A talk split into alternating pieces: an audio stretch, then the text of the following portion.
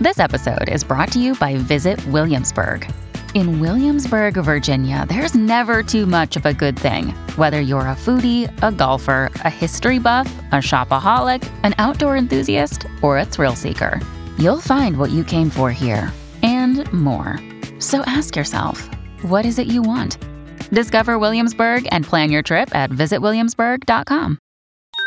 Podclass, i podcast di classe editori. Giornata poco sopra la parità per le principali borse europee con Milano che guadagna circa lo 0,2%, una giornata dove in luce ci sono alcuni titoli del comparto industriale, bene Senec Industrial, acquisti sul titolo Telecom Italia, ma il migliore è nettamente Diasorin che pensate guadagna il 10% a poche ore dalla presentazione del nuovo piano strategico al 2025. Linea mercati. In anteprima, con la redazione di Class CNBC, le notizie che muovono le borse internazionali.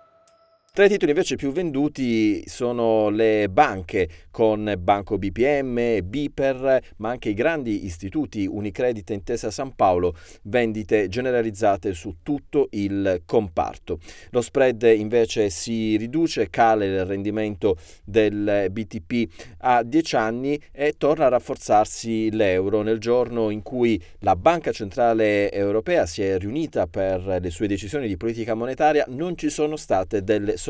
La BCE lascia fermi i tassi di interesse. Christine Lagarde ha detto che ci saranno delle valutazioni step by step per un possibile taglio dei tassi nel 2024, ma non ha ancora dato indicazioni a livello temporale. Una delle sorprese invece che è arrivata da Francoforte riguarda la riduzione dello stock titoli del PEP, cioè gli acquisti di titoli di Stato che sono stati fatti in questo programma eh, che era stato realizzato per la crisi eh, pandemica. Bene, la BCE inizierà a ridurre quindi l'acquisto di titoli di Stato, tra cui anche quelli italiani, dal secondo semestre settembre del 2024 per poi arrivare ad uno stop totale da fine del 2024. Ferma oggi anche sui tassi la Bank of England.